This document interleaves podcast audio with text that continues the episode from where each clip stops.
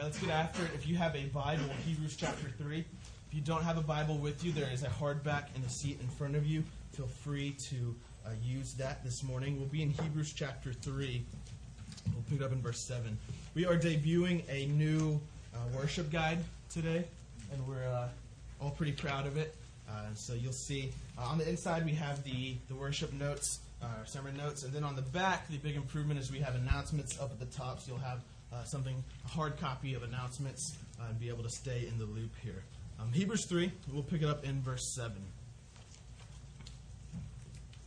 Hebrews 3, verse 7. I love preaching here at FC Cubed. Uh, it's my favorite place by far to preach. I mean, it's home. And so home is home, and, and you're comfortable, and you uh, know what to expect, and you know what's going to be there. Um, but I also love speaking at other places. And so God has blessed me, and, and I get to speak at schools and different youth events and different churches and things like that. Um, when I first got started preaching, both here um, and elsewhere, it was about two years ago, uh, and a church up in North Texas had invited me to come. They were doing like an area youth gathering. They wanted me to come preach for it. Uh, and so it was, it was um, really, it was my first paying speaking event. Uh, and it was a, it was a good travel distance. It was the longest I've ever traveled to go speak. So I was excited. I was pumped about it. I was like, this is awesome. We're going to do it. Um, the only problem was it was about six and a half hours north. Uh, and so um, I drive. So you have to be pretty high up there to fly places to speak. I'm a driver. Uh, so six and a half hours north. I had it was a Wednesday night, like 7:30, and I had a day free. My Wednesday was free. Um, but the problem was Thursday morning I had a biology test at eight in the morning. Um, and if you know me, I'm, I'm not the greatest at biology, anyways. Uh, and so struggling in that class, had an eight o'clock test next morning. But I'm like, I'm going to do it. And so my plan was to drive up there for six and a half hours, and then to preach, and then to drive back through the night uh, and get back in time for my test um, Thursday morning. You laugh now. It sounded like a good idea at the time. so, uh, so I did, and six and a half hours is a haul. So I mean, we get up there, and um, and so I've got, I mean, adrenaline and going through the sermon and everything like that. And then after I preach, I'm exhausted, like I'm just wiped. And so I preach, and it goes well, and I'm wiped. I start driving back, and um, I kind of have the the after speaking high, and so I'm, I'm good to go for about two hours. Uh, and at about 12, 12:30, 1 o'clock. Uh, I'm in pitch black on just a boring road with nobody else out, uh, and I'm just starting to feel real miserable. Um, and so I'm really upset. Like I'm just starting to get really angry uh, that I'm stuck in a car with four hours ahead of me uh, in pitch black, and then I have to take a test in the morning. And so I'm angry at everybody. I mean, I'm angry at the nonprofit I'm working for and, and speaking for. I'm angry at the fact that I have to be in school. I'm angry at all these things. Then it, I'm like, whose idea was this? I'm like, okay, well, I'm angry at myself. This is my idea. I'm stuck here. So it started out as a really exciting, like, oh, this is awesome. I get to go travel. And uh, it, it, turned from excitement to kind of grumbling, uh, to, to this is miserable. This is miserable. This is not a good idea. Uh, and then things got worse. Um, maybe about three hours into the trip, I started just getting real drowsy, like real tired. I mean, I was wiped. I was exhausted. So I don't know if you've ever been driving uh, and you, you do one of these, like, and then you like wake up. Yeah. Well, after about like six or seven of those, I was just a little concerned about three hours ahead of me in the middle of the night. Um, and, and so I'm getting drowsy, and, and, so I'm going through like the techniques, right? I mean, turning the music up real loud and getting the bass going, uh, texting. Uh, no, I wasn't texting. Calling a friend. Is that recorded? I, I didn't. Wasn't texting at all.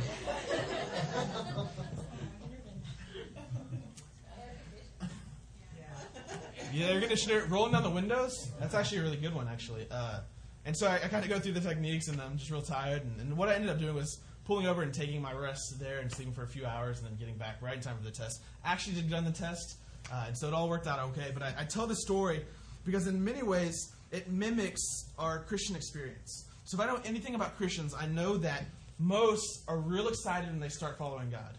I mean, they're real excited. This is awesome. I get to do this. I get to share in this. And then it's not long, maybe two years. I mean, I don't know, maybe a couple days. I don't know what it was. But it turns into like a, oh, this isn't as fun as I thought it would be. This is, in fact, there's a lot of this I don't like. I don't want to do this. I don't want to be here anymore. I mean, almost every Christian I know has gone through this phase. You're excited, you're ready to go, you're starting strong, and then at some point, for whatever reason, you're just kind of slowing down. You're just kind of not as excited, not as into it as you were before. And then also, a lot of Christians they they start maybe without noticing falling asleep at the wheel. Like they start taking their attention off of their faith. They start taking the pressure, the gas pedal. They start letting up on it. And then before you know it, I mean, you're in a very dangerous position when you're when you're tempted to go to sleep at the wheel. I mean, you close your eyes, you don't know when you're going to open them. In a ditch, in a hospital, maybe not at all. And now the passage we're going to be at in Hebrews in chapter 3, as we finish out chapter 3, is going to be all about his warning and lesson for us, Christians, who face these temptations, who face the temptation of starting strong and then kind of dying off, and then face this temptation of, of just kind of going to sleep at the wheel. And so he's going to start here in verse 7. If you have your Bibles, Hebrews 3, verse 7, we will pick it up. The scripture says this Therefore, as the Holy Spirit says, Today, if you hear his voice, do not harden your hearts as in the rebellion on the day of testing in the wilderness, where your fathers put me to the test and saw my works for forty years. Therefore, I was provoked with that generation and said, They would always go astray in their heart. They have not known my ways. As I swore in my wrath, they shall not enter my rest. Okay, he quotes here from Psalm 95. Psalm 95, and actually the next 20 verses or so is going to be a commentary on this psalm. So even up until chapter 4 next week, we'll still be talking about Psalm 95. Uh, psalm 95 is a, a call to worship. So it would be read or sung in a Jewish worship setting uh, to prepare people to worship, to get them in the right mood, to get their mind centered and cleared. Uh, and so the way the psalm works out, we won't read it this morning, but I would encourage you to read it this week because uh, again, we'll, we'll, be talking about it next week as well. Uh, it starts out with a call to worship. So come, let us sing. Come, let us make joyful noise to our God. And then it starts talking about who God is. So God is a great God. God is our King. He's the creator of all things. Then it moves into who God is to you and I. He's our God. We're his flock. We're his sheep. He takes care of us. But then in verse 7, the tone shifts dramatically. And that's where Hebrews picks up uh, this quotation here in verse 7. Today, if you hear his voice, don't harden your hearts, as in the rebellion, when they when they aroused my anger and I swore in my wrath they would not enter the rest. And that's really this is the end of the psalm. It's a, a shorter psalm, and this is how it ends here in Hebrews 11. Uh, As I swore my wrath, they shall not enter my rest. Which to me is kind of a mood kill. Uh, like I don't understand how that's just great to get people ready to worship. Um, but it, what we have here in, in Psalm 95 is a, a call to worship that ends with the retelling of an ancient example of unbelief. And so Psalm 95 is a song that was written about a story that happened a long time ago uh, to the Israelites. And he, he's telling the story and, and, alluding to the story in order to make his point. So, what I want us to do is actually, if you have your Bible, flip to Numbers 14. I want to look at this story uh, so that we understand it and are ready to, to dive into the rest of Hebrews. Numbers 14 is where we'll be. Now, if you remember last week, as we went through chapter 3, verse 1 through 6, we were in Numbers 12, verse 7. 1 through 6 is pretty much a commentary on Numbers 12, 1 through 7. Some have wondered if the author of Hebrews actually has Numbers open as he's writing his book. Because he, he's, he's going chronologically through the book of Numbers. And so now we're in chapter 14. I'll catch you up to where we'll pick up the story. Um, the Israelites have been saved from Egypt, so God has rescued them out of slavery in Egypt. And part of the promise was, I will get you out of slavery and I'll put you in a land. I'll take you to the promised land, to Canaan, a land of milk and honey. And so, where we are, the Israelites have marched right up to the outside, the border of the promised land. And now we're going to pick up the story. They, they send in 12 spies. If you grew up in Sunday school, you know this story. They send in 12 spies. 10 of them come back and say, What? Uh uh-uh. uh We can't go in there. If you read the story, um, one of the big reasons is they're big, is kind of comical. You just walked through a sea. Uh, but they're tall, so you're scared of them. But they're tall, they're strong. We don't think we should go in. Even though God's telling us to go in, even though God's promised us this land, we can't do it. And then, two, if you remember, Caleb and Joshua are kind of, I mean, bewildered. How are we not going to go in? How are we not going to trust? How are we not going to obey him? If you look in Numbers 14 1, uh, this is the Israelites' response to the reports of the spy. This is what happens after the 10 say, We can't go in, and the 2 say, Why? Why aren't we going in? 14.1 Then all the congregation raised a loud cry, and the people wept that night. And all the people of Israel grumbled against Moses and Aaron. The whole congregation said to them, Would that we had died in the land of Egypt. Or would that we have died in this wilderness. Why is the Lord bringing us into this land to fall by the sword? Our wives and our little ones will become a prey. Would it not be better for us to go back to Egypt? And they said to one another, Let us choose a leader and go back to Egypt. So after God saved the Israelites they began to doubt his, his promises and his power to fulfill his promises. And so, I mean, they're going, we would rather be back in slavery. We would rather be back to Egypt. It would have been better if we died in Egypt or even in this wilderness on the way to the promised land. And what do they do? They, they go, hey, let's get rid of this Moses character. I don't think he knows what he's doing. Let's pick another leader and head back to Egypt. And then God's going to respond. So they have doubt creeping into their mind, which leads them to not do what God has told them to do. Which, by the way, and this is a great lesson for us. When God tells us to do something, oftentimes we don't do that, or when we disobey, it's because we think we know better. I mean, we, well, life will be better if I do this. I'll be happier, things will go better. And here in the story, you see, I mean, it looks comical to us. God is promising them land, rest, milk and honey, this beautiful, comfortable land, and they're going, let's go back to slavery. And you look at that and go, what morons. But then we do the exact same thing every day when we disobey. God's going, come over here. This is where rest is. This is where I'm promised to take care of you. This is where I'm going to bless you. And we go, no, we think it's better over here. We think this is more comfortable. This is what we're used to. And God's going to react to their disobedience. If you look in verse 11, the Lord said to Moses, How long will this people despise me? And how long will they not believe in me in spite of all the signs that I've done among them? So, God, I, I think here is wondering I mean, what kind of short term memory problem do these people have? I mean, it was weeks ago that they walked through a sea. That literally the most powerful army in the world was destroyed by a body of water. And now they're going, oh, I don't know about this.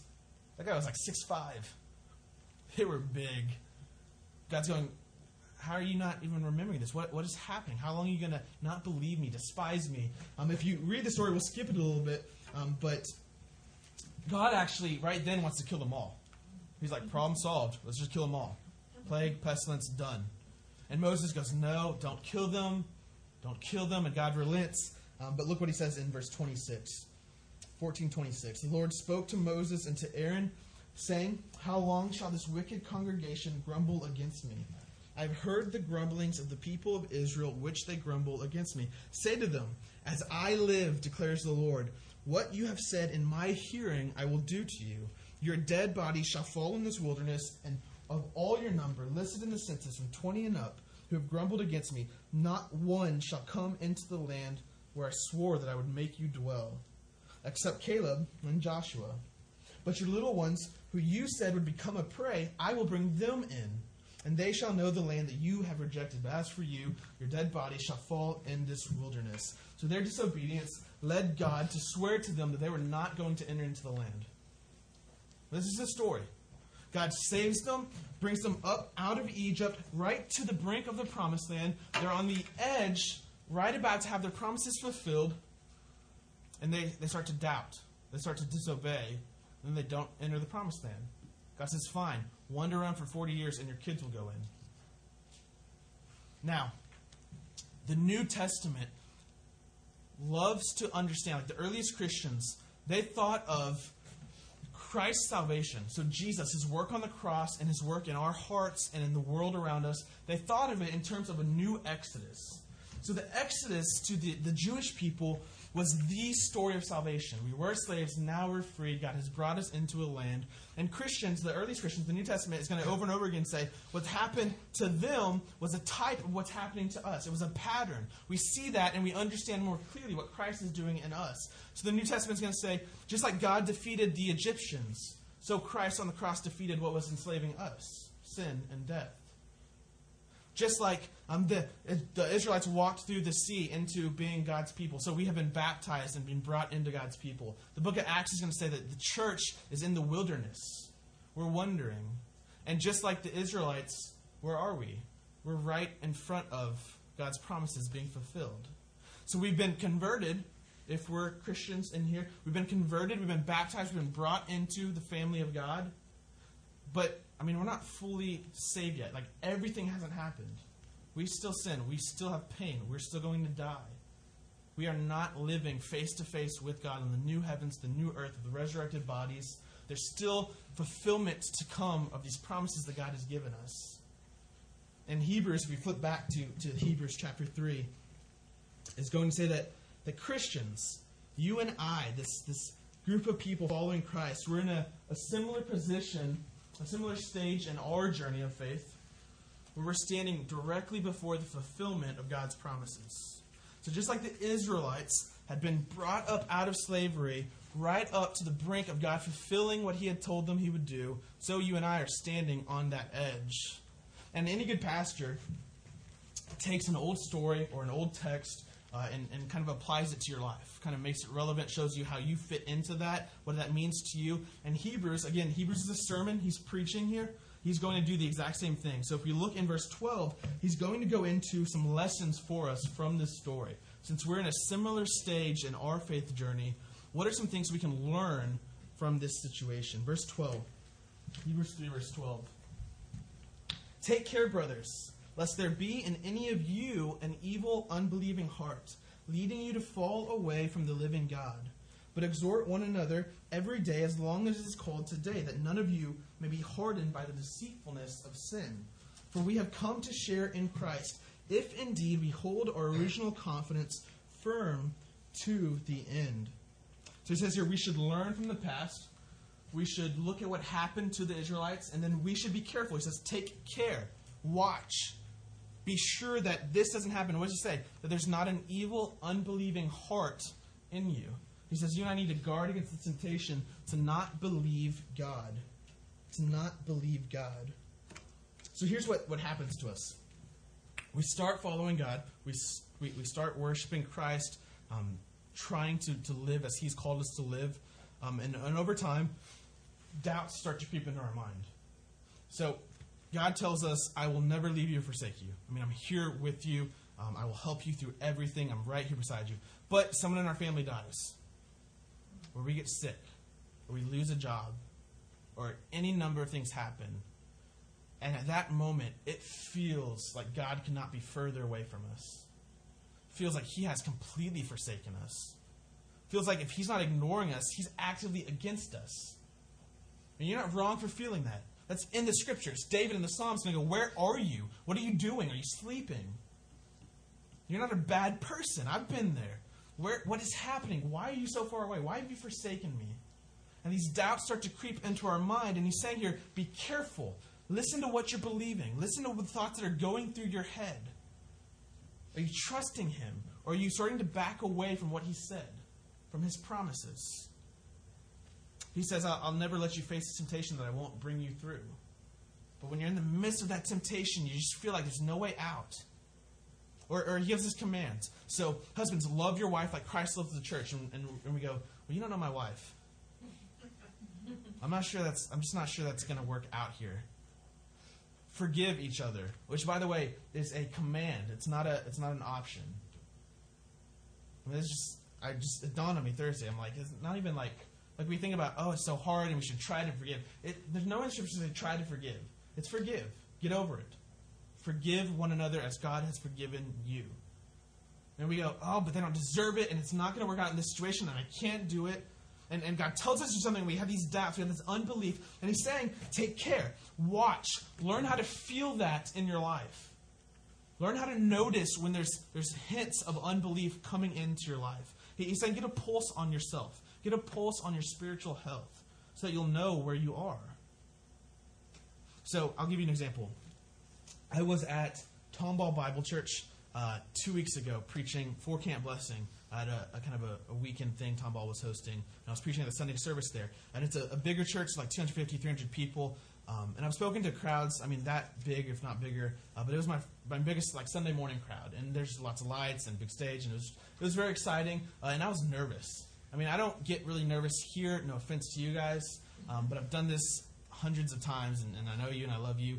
Um, but when I'm, I'm somewhere new, I mean, I get nervous, but usually not that nervous. But I was like dizzy nervous, like during worship. I'm like sitting there, like I don't know if I can stand up. Like I don't know if I can get on the stage. I want to pass out, uh, and, and, so I'm just my stomach's just wrenching. Um, and here's what I mean. If I'm just being completely honest with you, I was nervous because I wanted to do good. I wanted to have my ego stroked when I was done. I wanted 15 people to come up to me and go, that was awesome. It was just what we needed. And I'd be like, yeah, God is so good. In my mind, I'd be like, yeah, that was really good. And I wanted to impress the people who had invited me to come speak, Camp Blessing and, in the church. And I was so concerned, much more concerned than anything else, with the 300 people sitting behind me. And so in that moment, God is, is just kind of coming to me and he's going, I mean, preaching, you have an audience really of one. Like, if I'm doing things right, I could care less what you think. I mean, just really honestly. As long as I'm preaching the scriptures, saying what God has told me to say. And in that moment, I'm going, there's so much about the gospel I'm not believing right now. I'm not finding my worth in God at all. I'm finding my worth in what I'm about to do in the next 30 minutes. That's why I'm nervous. I shouldn't, I shouldn't care about what these people will think about me. And so while that may be silly, I mean, you're nervous, you're about to speak to a lot of people. To me, what's happening there is I'm feeling some unbelief in my heart. Like I'm just feeling a little bit of wickedness. Like you're not finding your worth in Christ. You're not living your life based on who He is and what He's called for you. You're not understanding why you're here, why I've even asked you to preach. He's saying, take care lest you, you see this belief, this unbelief start to creep into your heart. Get a pulse on it. One of the, uh, I think, best questions uh, that you and I can ask um, when we're being tempted, when we're um, struggling with sin, is, is what part of the gospel am I not believing?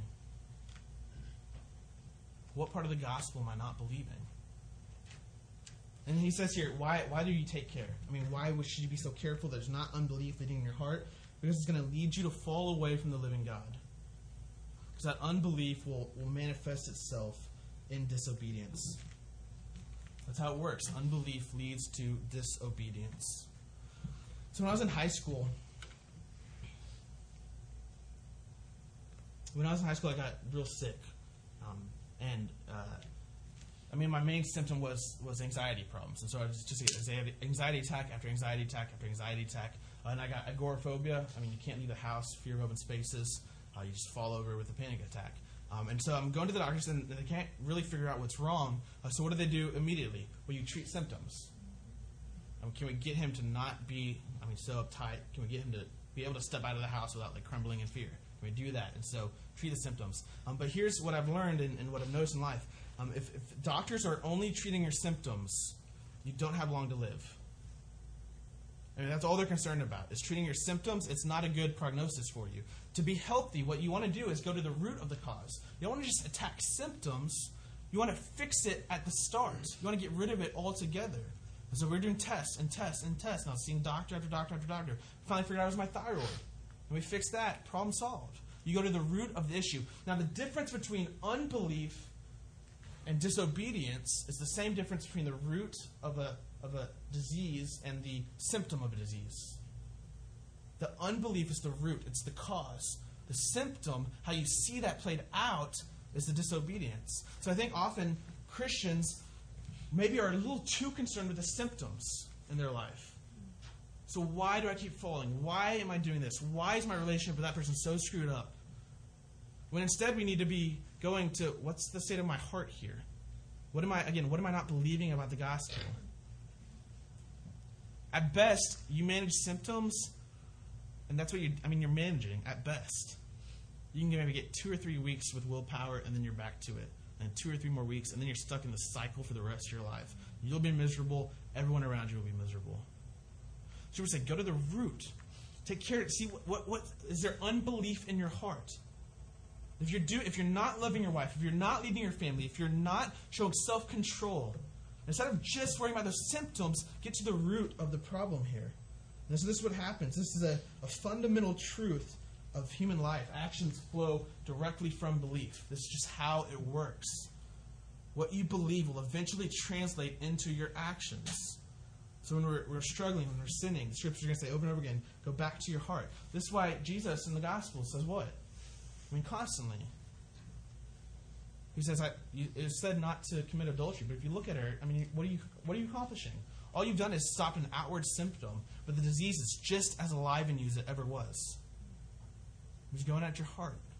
Take care lest there's an evil, unbelieving heart inside of you that would lead you to fall away from the living God. Look at what he says next in verse 13. But exhort one another every day as long as it is called today, that none of you may be hardened by the deceitfulness of sin. He says this is not a, a work of an individual, but of a community. So if you really want to do this, you really want to protect your heart, you really want to guard against this unbelief that will lead you down a path to disobedience, what you need to do is get with a group of people and do it together. You can't do it alone. That's what he's saying here.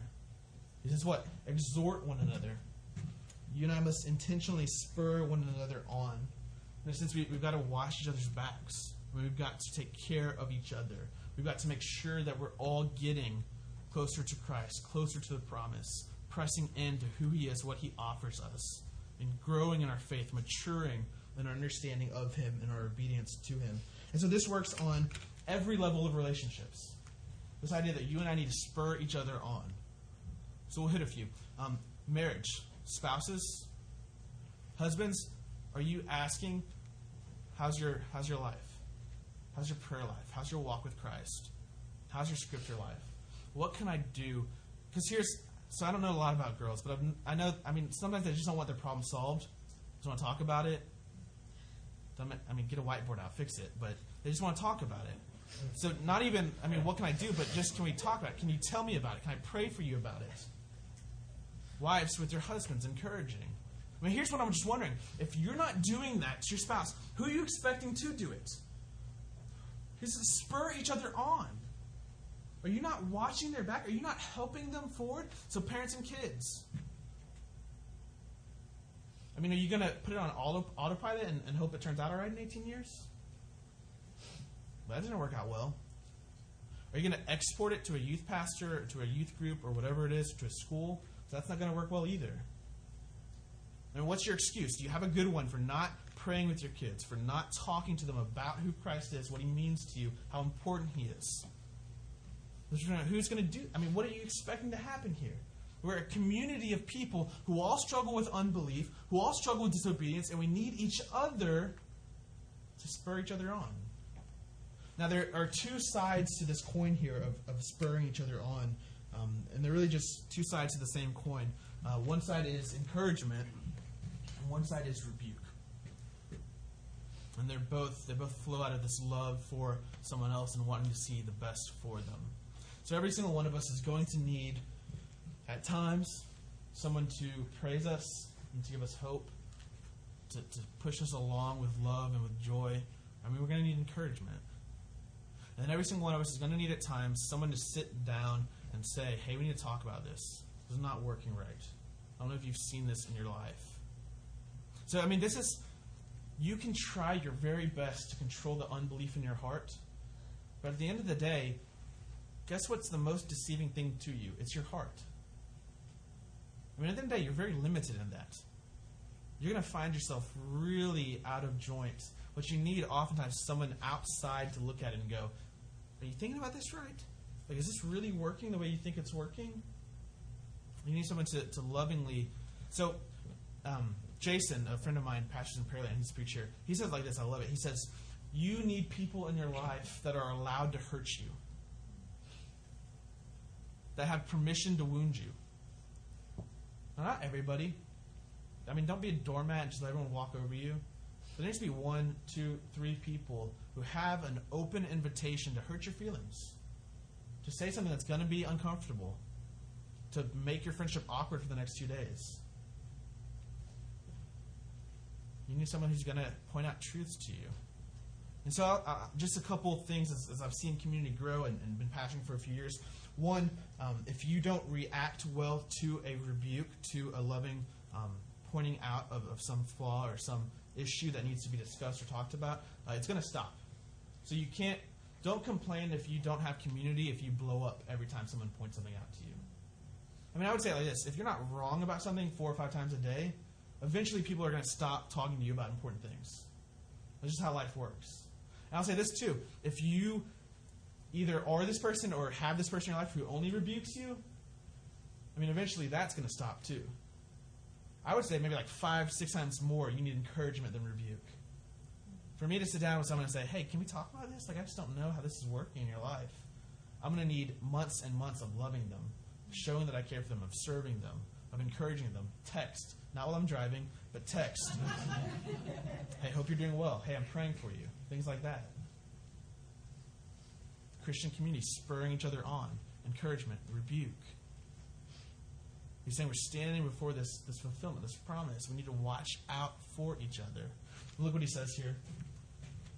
Verse 14. Well, before we get there, verse 13, he, he says, why we need to do this, one of the reasons is because we'll get hardened by the deceitfulness of sin. I mean, because sin kind of has this ability to, one, it, I mean, it lies to us, and, and two, it hardens our hearts.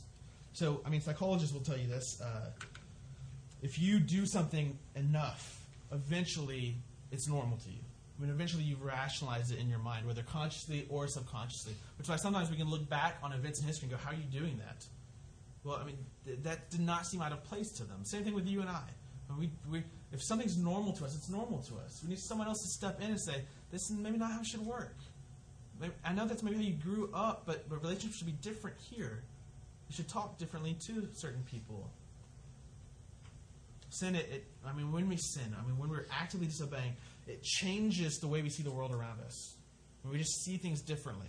We see ourselves differently, we see God differently, and our hearts get hardened. And so we need each other um, to spur us on from that. In verse 14, he says, For we've come to share in Christ, if indeed we hold our original confidence firm to the end. Which is very similar to how we ended last week in verse 6, when he says, We are his house, if indeed we hold fast our confidence and our boasting and our hope. So what he's saying here is, is that while beginning in your Christian faith is important, um, equally so is, is finishing. Mean, it's a great thing to, to begin something. That's, that's great. It's a good start. But you got to finish it. I mean, you got to see that thing through. So I'm, I'm, driving, and it's not enough to go, well, I've gotten two hours done. I've started this thing, and then to go to sleep. That's not gonna. That's not gonna help at all. I might as well have not started. I'm gonna end up in a ditch. I'm gonna end up dead. He's saying you got to finish this thing, and, and then he's saying we talked about this last week our share in Christ, our participation in Him, in His victory, it's confirmed when we persevere by our perseverance. So we're not earning it, we're not achieving it, we're not buying it. All we're doing is confirming it when we hold fast to our faith. Faith is a gift. We'll talk about that in a moment. It says we know that we've come to share in Christ, we hold our confidence firm to the end. So these are the lessons he's taking from this story, from Psalm 95 that you and I, we need to spur each other on. We need to protect our hearts. We need to look out for signs of danger. And then he's going to end with, with just a few warnings here. So pick it up in verse 15. He's going to give us three questions. I'll, I'll warn you here before we read 15 through 19 up through the end of this chapter is a scary passage, frightening passage. It really should frighten you. 15. As it is said, Today, if you hear his voice, do not harden your hearts as in the rebellion. So he's quoting again. And then he says this the three questions. For who were those who heard and yet rebelled? Was it not all those who left Egypt led by Moses? And with whom was he provoked for forty years? Was it not with those who sinned, whose bodies fell in the wilderness? And to whom did he swear that they would not enter his rest, but to those who were disobedient? So we see that they were unable to enter because of unbelief. This first question here. Who was it that heard the promise and that rebelled? Like was was this group of people who rebelled and didn't enter the rest, were they the most pagan of pagan people? Had they been sacrificing children for years? Had they set up a union against God? Be like, we will destroy you. We are actively waging war against you. We will destroy your kingdom. He's saying, no, that's not the group of people that rebelled and received this punishment. It was the same people who had witnessed this mighty miracle, who had experienced God powerfully, who at one time had faith. I mean, they were singing songs, they were following, they made decisions of trust. It was those people who let unbelief and disobedience into their life and then found themselves missing out on God's promise. He's saying here that past belief doesn't guarantee future faithfulness. So there's no there's no glory days as a Christian. I mean, the fact that you were close to God 10 years ago means very little today if you have no faith, if you're not pressing into Him. I mean, what you did two years ago is not going to help you if there's dangerous situations now. You can't live off of that. Instead, you've got to um, you've got to hold on to your faith, your belief every day. It's something that, that it's a day to day commitment. It's a day to day choice, decision. Where every day you wake up and you go, Today I will follow, today I will trust, today I will worship, today I will seek Him. Today. Again and again and again. Which is why daily Bible reading is so important, daily prayer, daily worship, daily community. Is not something you, you decide and get stirred up to on Sunday, and then you coast through the week for Sunday. Monday, you need to choose Tuesday, because otherwise, what's going to happen is situations will come in the week or whenever and you fall. And he's saying, who, who was the ones that rebelled? Who, who were they? What had they experienced? Maybe the, I mean, they had experienced God much more than I think most of us have.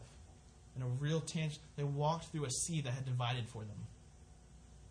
And yet they weren't careful. They didn't enter the rest. He's saying, You and I need to be careful. We need to be warned. And, and then he says this With whom was he provoked for 40 years? So who was he mad at? Why was he mad at them? It was those who sinned, whose bodies fell in the wilderness. Blatant sin has serious consequences.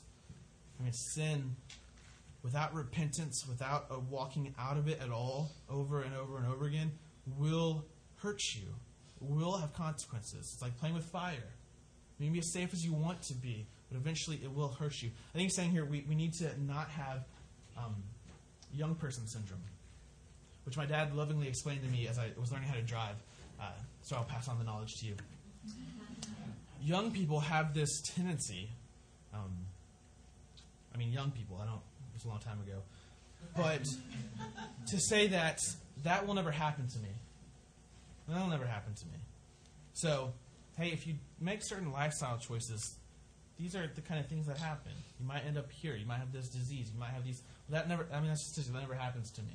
Then what happens is it surprise it happens to you, or don't drink and drive. Well, that I mean that won't happen to me. Well, it happens to a lot of people, and it might happen to you if you do it. Your your consequences will catch up to you. I mean, the choices that you make. You can't just think, well, that's never going to happen to me. He's saying blatant sin. You're playing with that. It's it's going to to affect you in a serious, significant way. And then he, he says, it was those who sin, whose bodies fell in the wilderness. Sin, it brings death. And so this is the entire witness of the biblical text, of the entire scriptures. What comes from sin, the wages of sin, when sin is full grown, Romans, James, death comes. This is what it does. This is what it works in you. It will never bring you life. It will never bring you joy. It will never bring you peace. It will never bring you fulfillment. You touch it, you play with it, you hold on to it. This is what comes with it. Those who sinned, those whose bodies fell in the wilderness. He, he kind of repeats question 18 Whom did he swear that they would not enter his rest? But those who were disobedient. And those who, who had let unbelief creep in and had decided to disobey God. So he recaps it here in verse 19. He says, So we see that they were unable to enter because of unbelief. Unbelief, which leads to disobedience, can cause us to miss out on God's promise. When we let unbelief so infiltrate our hearts that we start to disobey, we're in serious danger of missing out what God has promised us. So this is what he, he's saying here as he ends up chapter 3. He's taking a story, he's taking a past event. And he's saying we're in a similar situation, just like they were on the brink of the promised land, the brink of having their salvation fulfilled. So you and I are right there. But we can't let up. We can't fall asleep. We've got to protect our hearts. We've got to protect each other. We've got to know that, that some things have consequences. So, if you look at it from God's perspective, which I think is sometimes the safer thing to do, and, and some depending on what tradition you grew up in or more a part of, um, you may hear this side more than this side or whatnot. But God's perspective is this He loves, places affection on his people, he puts them in his hand, he sets out for them eternal life, and there's nothing that could ever happen to stop that. nothing. This is where you get this beautiful doctrine of perseverance of the saints. God has you in his hand, you are in his hand. At the core of my being, I believe that there is nothing, nothing that I could do that would ever, I mean, that, that I would go up to heaven and Jesus would be like, well, I didn't plan on paying for that on the cross. I didn't see that one coming. No, he, from the foundations of the world, chose me, loved me, set his affections on me. But then from the human side, you have these, these passages in Scripture that are, a bit frightening. That even though we may have had this powerful experience with God in the past, if we don't hold fast to it, we may just end up missing out on what we were heading towards. So you should feel a tension here. There's a definite tension here. That's okay. It's okay to let this rub on you, but you've got to let, you can't water down either side of that. You've got to let this passage speak. He says, Those people didn't believe and they didn't get the promise.